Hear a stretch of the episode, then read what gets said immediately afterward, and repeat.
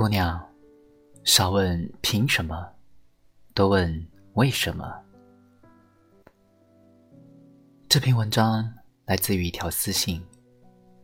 发私信的是一位大三的姑娘，她说自己很自卑，因为她对床的室友实在是太优秀了，不仅家境好，随手买的包约等于人家一个月的生活费，成绩好。国家奖学金年年拿到手软，还身材好，发全身照从来不用 P，已然腰细腿长。不仅如此，她还有个感情稳定的男朋友，一个温柔稳重的学霸。姑娘说，每次看到他，都觉得自己非常的失败。为什么同样的年纪，我就一无所有呢？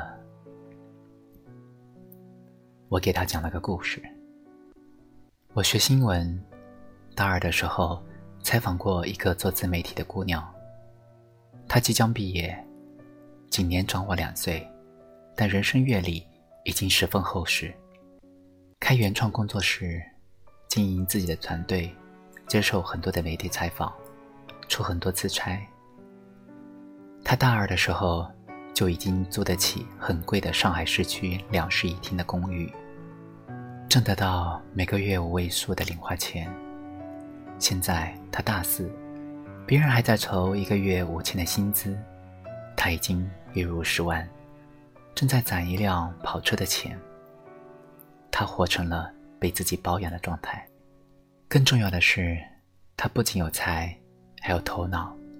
四年来，成绩一直名列前茅，最后保送了名牌大学研究生。他。还长得美。说实话，在采访他之前，心里是很酸的。人类天生爱比较，爱算计斤两。命运分给我的粥，凭什么就比别人的稀一点呢？我的嫉妒，至于他告诉了我。抛开光环之后，他的真实生活其实也很狼狈。他从大一。就已经开始阅读很多本枯燥的商业书籍，一边学习，一边想办法挣启动资金。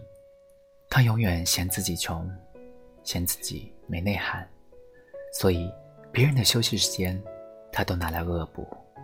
他曾经低声下气的说服客户，灰溜溜的吃亏，大包大揽的扛下所有狗屁倒灶的破事儿带来的委屈。业内的前辈当着他的面挖苦数落，他也只好粉松笑脸。他的拳头都握在心里。那天我就想，为什么我们总是觉得有些人轻飘飘的就把你想要的一切都拥有了呢？因为他们为之挥汗拼命的时刻，你看不到。你只知道眼前这个姑娘，自给自足。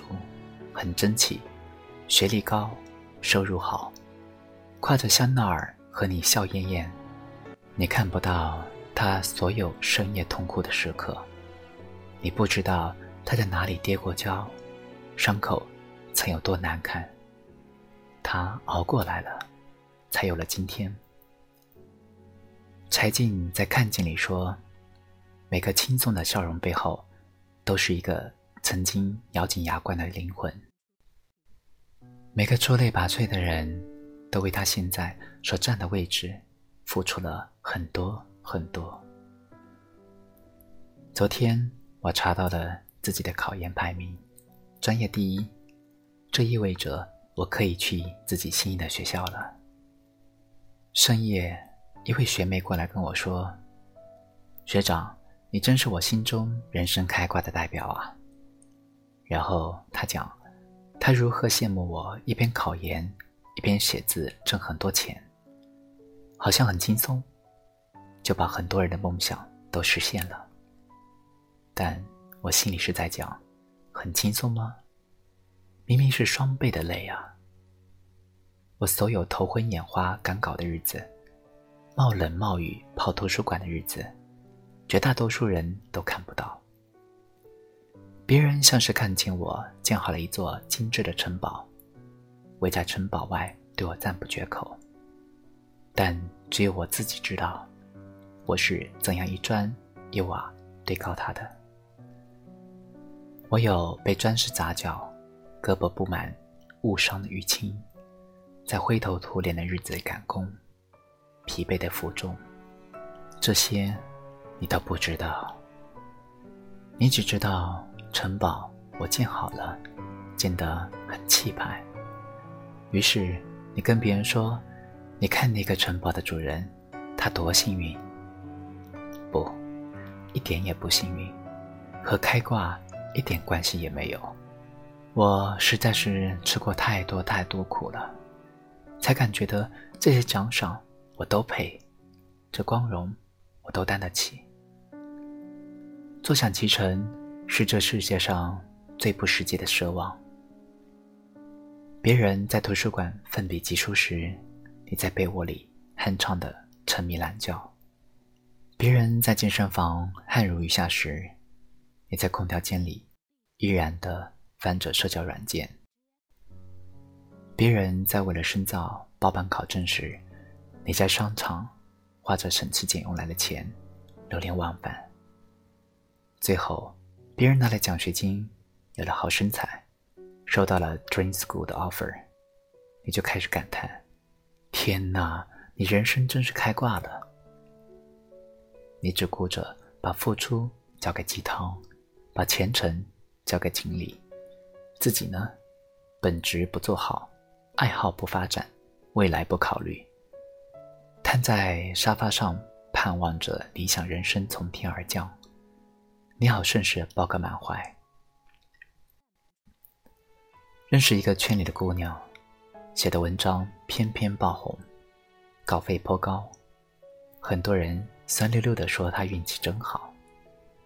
每次写的话题都正好大家爱看，但在一片唏嘘声中，我心里知道，哪里有什么正好，他是因为。给杂志社默不作声的写了十年的稿子，才厚积薄发出今天的成绩。